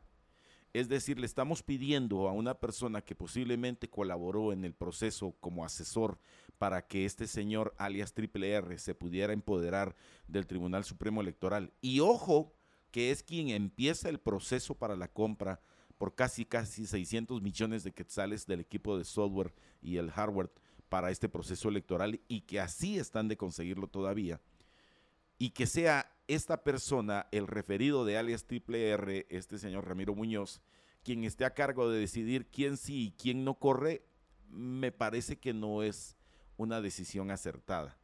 Y este señor llegó ahí precisamente por su relación eh, de amistad con el señor eh, alias Triple R, lo cual significa que empezamos a dudar de esa capacidad, de esa idoneidad y la honradez yo tengo, pero el principio mejor, no de confianza, sino yo le diría a doña Irma, de desconfianza, de desconfianza en una persona que de alguna forma empoderó a alguien para que a través de un papelito chuco, diría Sinibaldi, se empoderara en el Tribunal Supremo Electoral. Y recordemos que también hay un proceso de investigación que algún día adelantará doña Consuelo Porras, en el sentido que, siendo ya titular del Tribunal Supremo Electoral, presuntamente seguía firmando procesos eh, en la Corte Suprema de Justicia, porque jamás se aclaró lo del bendito sello. O sea, que aparecía el sello de él en actas, pero en fechas en las cuales él ya estaba trabajando, bueno, ya estaba como empleado, mejor explicado, para el Tribunal Supremo Electoral, que no es poca cosa. Entonces, eh, a partir de ese punto, Estuardo y José Carlos, yo no confío como ciudadano, no como parte de este programa, sino yo como ciudadano guatemalteco, no confío en Ramiro Muñoz, el registrador de ciudadanos en el Tribunal Supremo Electoral. Yo no confío para nada, yo no confío para nada. Yo la primera eh, cosa que, digo es esa eh, falta eh, eh, es que, digamos, él pudiera ser capaz, él pudiera ser idóneo para el puesto. Bueno, idóneo en este caso no, porque en, el caso de que una persona es pariente, en este caso ah, de afinidad entre los grados de ley de un secretario general de un partido, a mí me parece, ese es mi, punto de vista, que hay un conflicto de interés enorme. O sea, y, y el conflicto de interés es un asunto ético ¿sí? Y, no, no es una cosa que aquí esté legislada, sino que es un asunto ético, que en otros países cualquiera diría, mira, yo me, yo me retraigo. No, no solamente en otros países, sino que posiblemente una persona que tiene ya los valores inculcados en casa, inculcados eh, eh, a través de las diferentes organizaciones, iglesias, eh, civiles como Rotary, lo que sea, solo, solo por poner ejemplos, no, no quiero desechar a nadie pero eh, eh, me diría a mí, mira, aquí hay un conflicto de interés eh, inicial. Entonces yo en señor Muñoz no confío. Después tenés obviamente estas acusaciones que no han prosperado. A mí me gusta que, Estuardo, que Juanfra tenga tanta, tanta esperanza. Yo creo que si le decimos que que Santa Claus va a venir a, seguir los procesos, va a creer, lo creo que sí, porque dice que Consuelito va a venir a, seguir los procesos. Eso no lo creo, Juan ahí sí no estoy de acuerdo contigo. Sí, y ya me va a saltar ahí por ahí el multi a decirme que, es lo mejor del mundo. El sí, sí, pero yo no creo que lo vayan a, sino que me lo pruebe. Si quiere decir que eh, es verdad, que pruebe que, está actuando diferente. Porque, eh, o sea, si, quiere demostrarnos que en realidad tiene la, la, eh, eh, la certeza, no, no es la certeza, sino que en realidad quiere procurar la justicia en este país, que nos lo pruebe, nos lo pruebe con la investigación de estos casos, no solamente de unos casos, porque eso es parcial y es igual a lo que estaba haciendo la anterior, sino que, o sea, que nos pruebe que haya justicia. Y yo voy a, a hablar filosóficamente si es que... No, hombre, ya aquí ya subió a otro nivel. Filosóficamente. no, es, es, la pregunta, porque esta, este dicho de la magistrada presidente Elizabeth Palencia, cuando dice eh, que le demos la... Eh, eh, ¿Cómo es? no el, el beneficio de, de la confianza, no es el beneficio de la duda como conocíamos nosotros que es, pero Estuardo, según yo recuerdo, los liberales desconfiamos de la autoridad. O sea, es un, es un principio filosófico, es al revés de lo que nos está diciendo.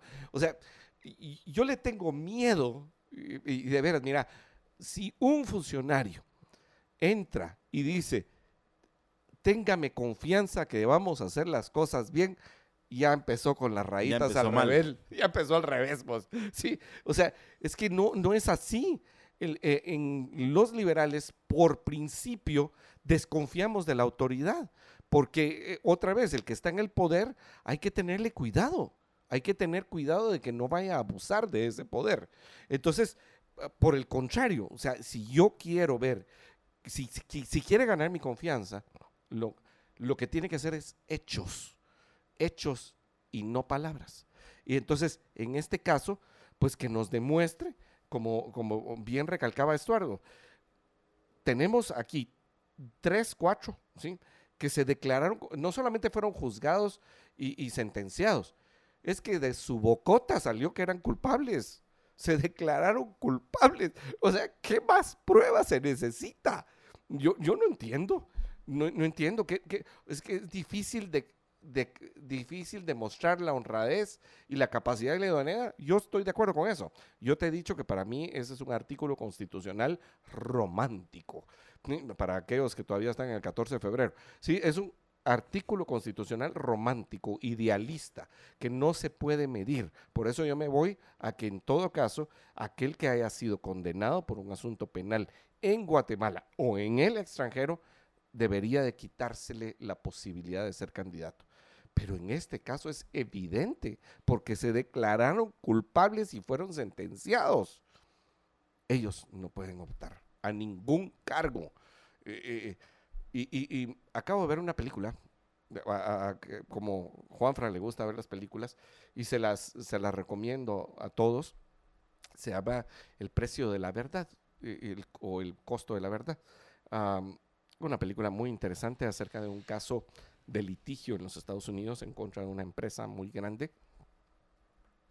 De, aquí como no, no está fuerte, en contra de DuPont y, este asunto del teflón, del, del envenenamiento Mark causa... Sí, eh, Mark Ruffalo y, y, un par de más, sí, la vi. La, la niña esta, eh, guapísima, eh, sí, ahorita se me olvidó. La que, es Anne Hathaway. Anne Hathaway, sí, muy, bien, muy bien eh, Anne Hathaway, que sale como esposa de Mark Ruffalo. Y en esta película hay, un, tú te vas a recordar bien, dice, solamente nosotros, el pueblo, le dice el Señor este que está con el problema inicial, nos podemos defender a nosotros mismos.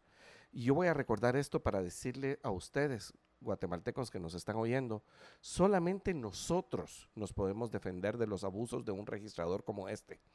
¿Qué quiere decir esto?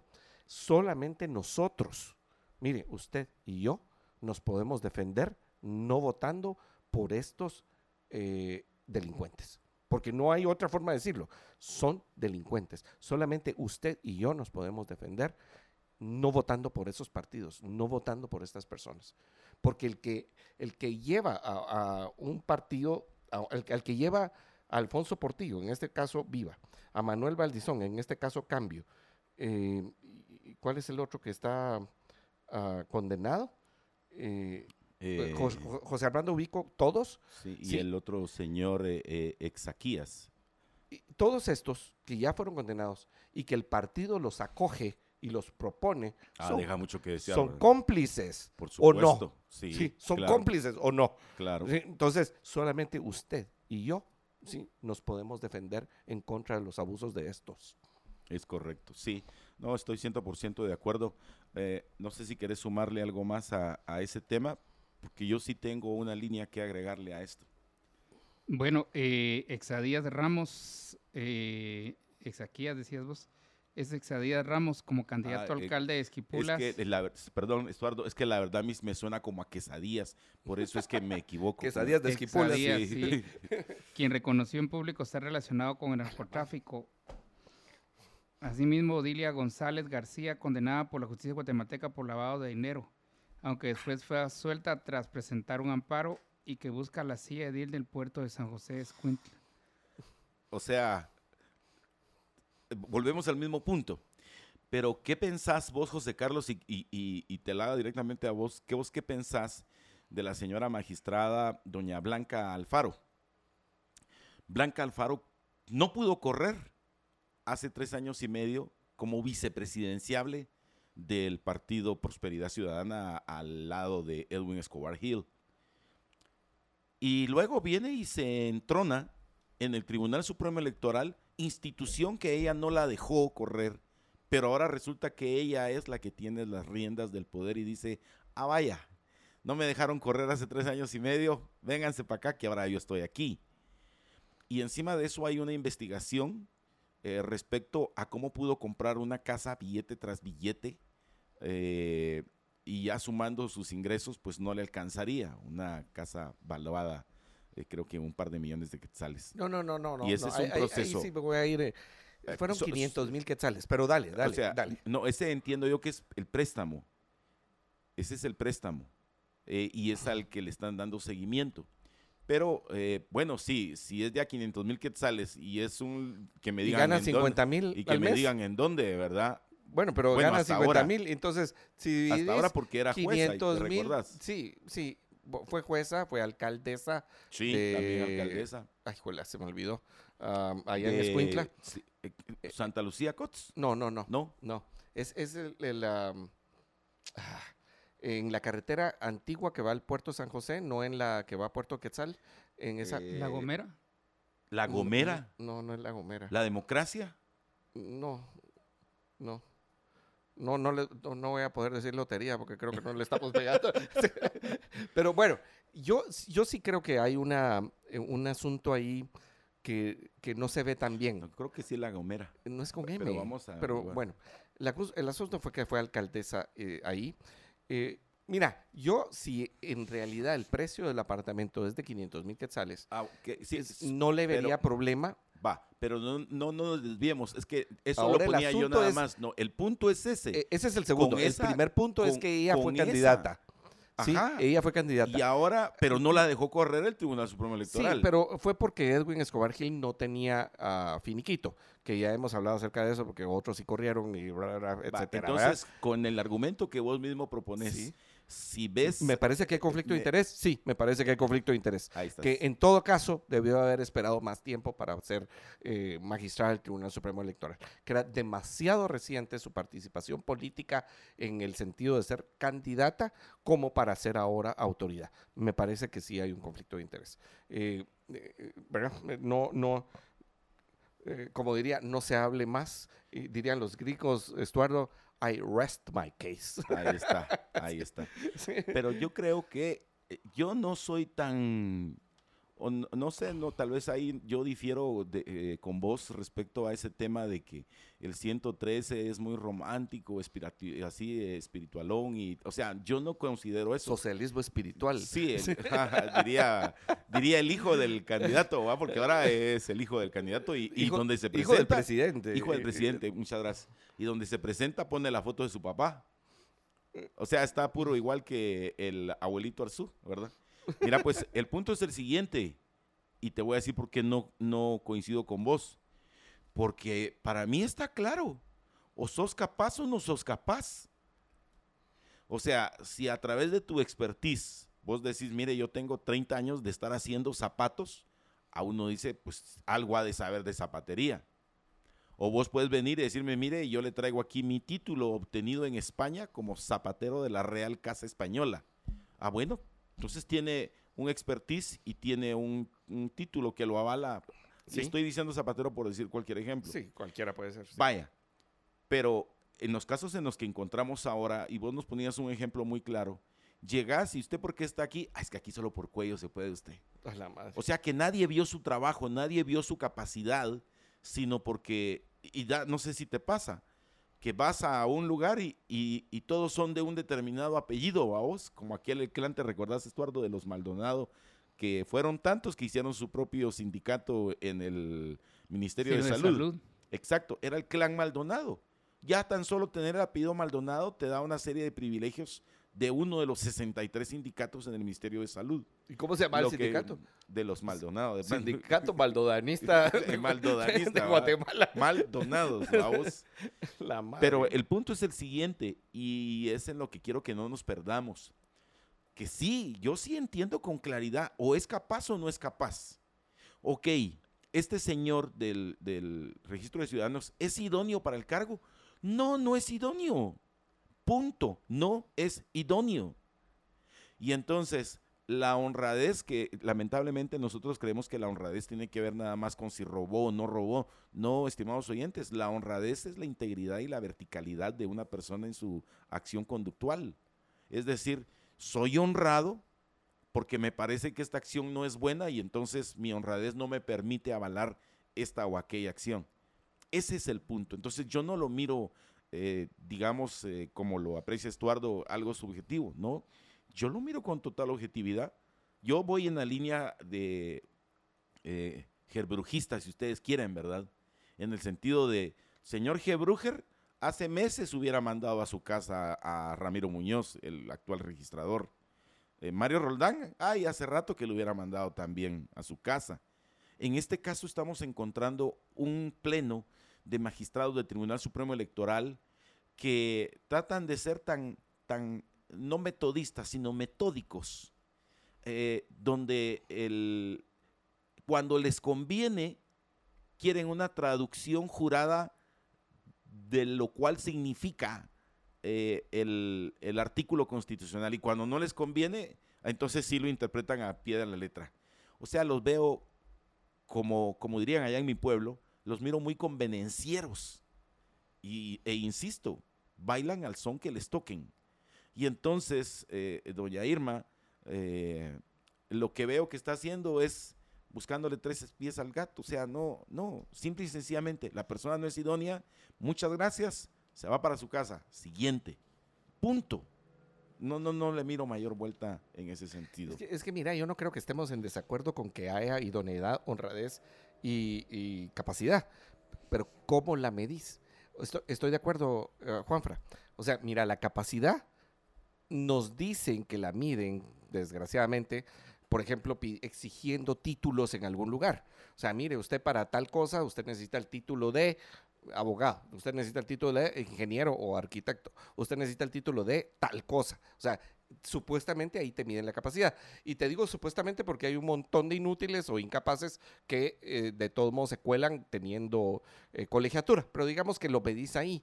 Pero las otras cosas, en todo caso, yo lo que te digo es, legislémoslas. Legislemos y digamos que el no honrado es aquel que ha sido declarado en sentencia tal cosa, el que esté ligado a proceso. ahí nos vamos a la tipificación de los casos. pero es que y entonces, si, y si tenemos uno que no está tipificado, entonces no cuadra. pero te lo voy a poner de otra forma. Va. En este caso tenemos a Alfonso Portillo, Manuel Valdizón, la, el señor eh, Ex Díaz eh, y la, la, otra señora. y tenemos otros por ahí que están eh, ¿verdad? Porque, eh, y otros que han de estar que no sabemos. Bueno, hay un montón más, ¿verdad? Por, ejemplo, esos de Magnitsky, que no es lo mismo que Engel. Los Magnitsky sí es muy complicado. La Magnitsky sí es vinculante. y además es muy complicada, porque todo aquel que haga negocios con estas personas... Se va chuco. Eh, se va chuco, cabal. Se va, eh, en buen chapín se va chuco. Pero, ¿cómo... Uh, o sea, ¿cómo haces? Para mí, muy sencillo. Venís y les pones... El, mire usted, además de la pena que tuvo, ¿sí? ya no puede participar, ya no tiene cómo participar. Y entonces lo sacas, lo pones en el ordenamiento jurídico y lo sacas de la competencia. Ahora, otra vez, insisto, ¿sí? en este momento solo nosotros nos podemos defender en contra de estos. Y nos están queriendo nos están queriendo abofetear la cara, nos están queriendo ver la cara de, de pendejos. Entonces, en este momento, nosotros somos los que tenemos que ser el filtro, el verdadero filtro de la ciudadanía y no votar por estos.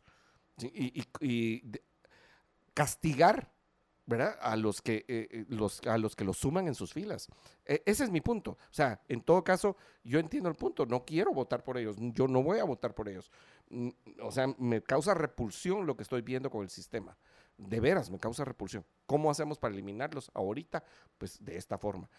Porque hay una, una ralea que nos vamos a encontrar eh, en el Congreso que sería terrible. Recordándole que la amistad es un regalo, un mes para compartir y dar amor. En San Martín encuentras los siguientes productos de temporada para dar un regalo especial. Tazas, vasos mágicos, cookie jars con deliciosas galletas decoradas y una jarra reutilizable, mini cakes de fresa, chocolate, zanahoria y oreo, galletas de mantequilla. Recuerda que puedes encontrarlos en tu San Martín más cercano o pídelos a domicilio en sanmartinbakery.com o por WhatsApp al 2215 1515 o a través de pedidos ya Uber Eats o Hugo. San Martín, hace tu miércoles muy especial.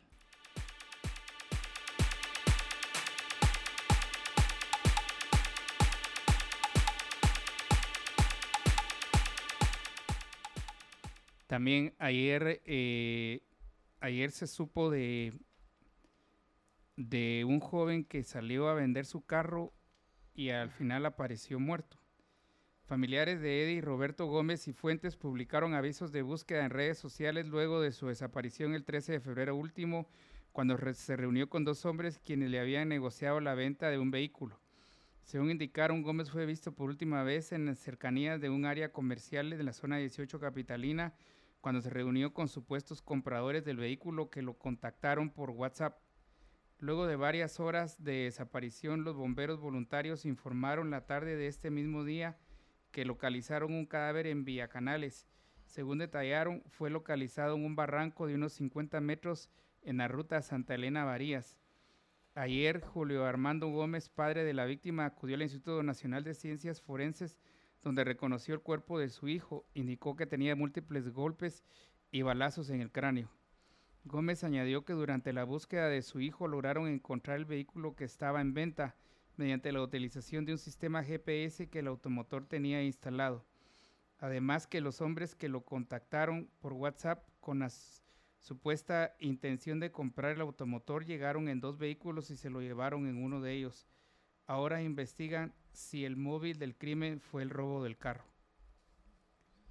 Esto, esto es, eh, esto es qué tragedia.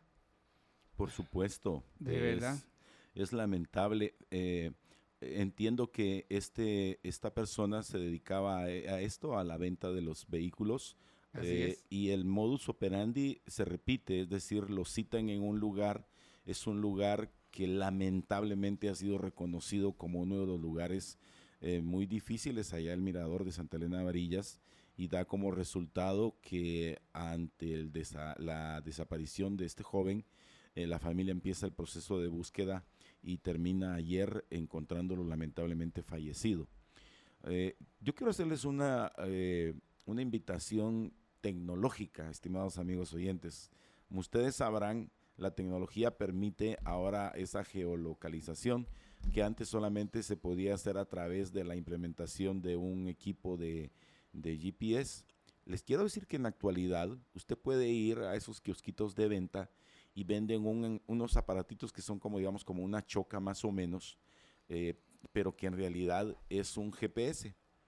Y entonces usted eh, lo puede poner, digamos, en la mochila de su hijo, lo puede poner en el bolsillo de su esposo, en la bolsa de su esposa, o donde mejor le convenga a ustedes, a sus hijos y a su familia, pero también se puede poner en algún lugar que solo usted sepa en su vehículo, puede poner uno o dos o los que le plazca, y entonces con esto usted tiene la localización de esta cuestión. Ya no es todo un proceso el GPS, ¿verdad? Que tenías que llevarlo a un centro de servicio y te lo instalaban. No, ahora es mucho más sencillo. Es como que usted dejara... No tenés que pagar mensualidad. No, o sea, vas, lo compras una vez y te sirve para el tiempo que te dure la batería. Punto. Y, disculpe, pero ¿y ¿podremos saber en dónde? Eh, sí, lo puedes comprar en cualquier eh, kiosco. Yo los he visto en centros ¿Ah, comerciales aquí, por ejemplo, aquí en uno que está en la zona 10, al final de la 12 calle, 12 eh, y 13 calle, no grandote, ¿cómo se llama para Navidad? Eh, y que tiene un nombre gringo y que sí, De, robles gringos, la tierra de los robles en inglés. Exacto, así es. Y entonces, eh, el punto es que hay que buscar esas formas y desde luego, mucho se ha dicho de esta forma en la que se compra, en la que se vende vehículos y creo que eh, en el proceso de una transacción uno no debe andar solo, eh, debe buscar siempre por lo menos dos personas más que, vayan con uno, que lo acompañen para estos procesos, eh, porque mira qué trágico en este, en este caso, es lamentable. Yo creo que ¿verdad? habría que es que, es, que me, es que, me, pongo a pensar, ¿verdad? Uno, uno digamos, ah, pues yo no sé si este joven, ese era su negocio. Eh, porque seguramente las personas que se este dedican a, esto pues tendrán más experiencia y tienen más, eh, toman más precauciones. Pero hagamos de caso que cualquiera de nosotros quiere vender su carrito usado y entra en este rollo de publicarlo en alguna de estas páginas y cuando lo querés vender, entonces, o sea, es que uno no está acostumbrado, o sea, uno no tiene toda esta, esta eh, paranoia de, vivir en estas situaciones de decir, me van a asaltar, me van a matar. Entonces, eh, tal vez uno debería pensar, ¿verdad? Me parece muy interesante lo que decís. O sea, por ejemplo, eh, acompañarte de dos personas, no de una, porque si no va a haber dos muertos, vamos, sino que de dos personas, de no ingresar a un vehículo. O sea, por ejemplo, tendrías que no ingresar a un vehículo donde haya más de una persona también. O sea, si el otro va a probar el carro, que sea solo uno, a ponerle, es que no puedo entender, o, realmente la única forma será llevarlo a un predio y que lo vendan por ti para no correr el riesgo de que te maten. O sea, eh, como, como dijiste, Estuardo, eh, lamentable otra vez, ¿verdad? otra noticia trágica, una otra noticia tristísima. Eh, de, de, una persona que está queriéndose ganar la vida y que termina eh, eh, asesinado en una, una, situación de estas. Sí, miren, y en estos últimos minutos sí quiero em, compartirles a ustedes, porque soy la persona que sirvió de contacto no para una, sino para dos candidatas presidenciales que por diferentes circunstancias me dijeron no y me lo dijeron a mí ya que en este programa de la mañana, eh, por eso se llama Libertópolis por la mañana, es donde estamos entrevistando a los candidatos presidenciales. Eh, y tengo que decirlo en honor a la verdad, eh, porque si no, como dice Carol Piedrasanta, yo no estaría cumpliendo con el 113 constitucional, o sea, debido a mi honradez. Y sí, el primero de los casos fue la licenciada Suri Ríos. La licenciada Suri Ríos eh, me manifestó a través de su equipo de comunicación que no estaba interesada en ser entrevistada eh, en Libertópolis. Esa fue la respuesta que me dio eh, la licenciada Suri Ríos a través de su equipo de comunicación.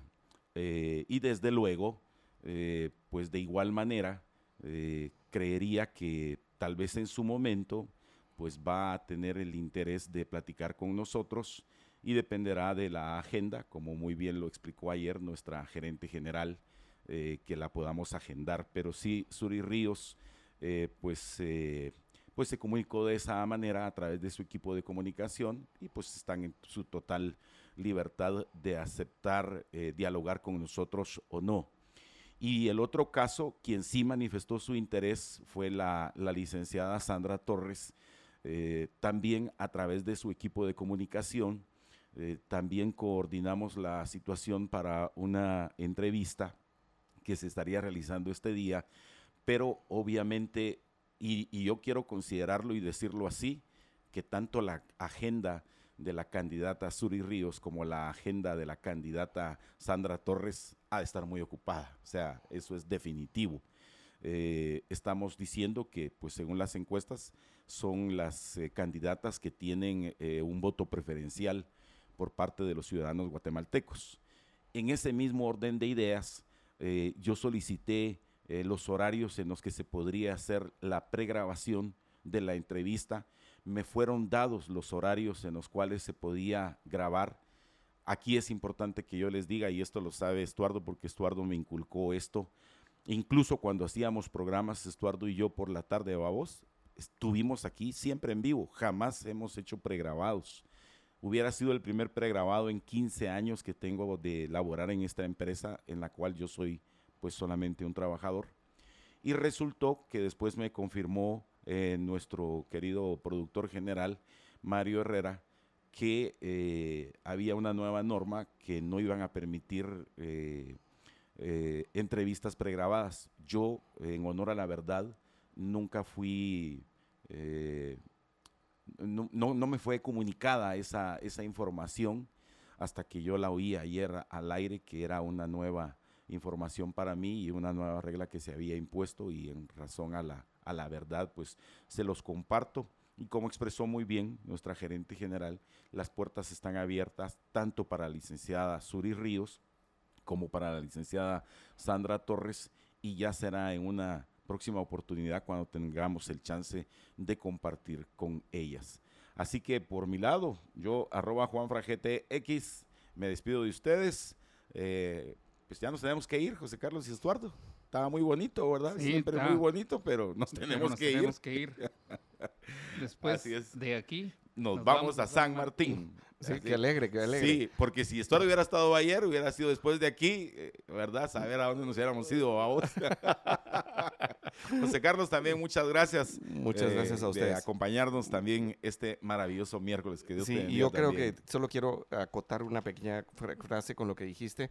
Nos, eh, una buena parte de que no hacer una pregrabada es por respeto a ustedes. Queremos que ustedes eh, puedan interactuar, que tengan exactamente el momento en que la persona está siendo entrevistada para conocer pues todo lo que eh, está diciendo en el momento.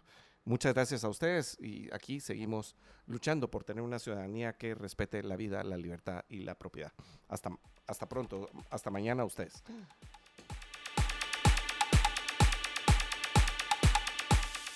Libercast presentó una producción de Libertópolis. Recuerda suscribirte y dejarnos cinco estrellas para que continuemos trabajando en producir más podcasts de tu interés. Libertópolis.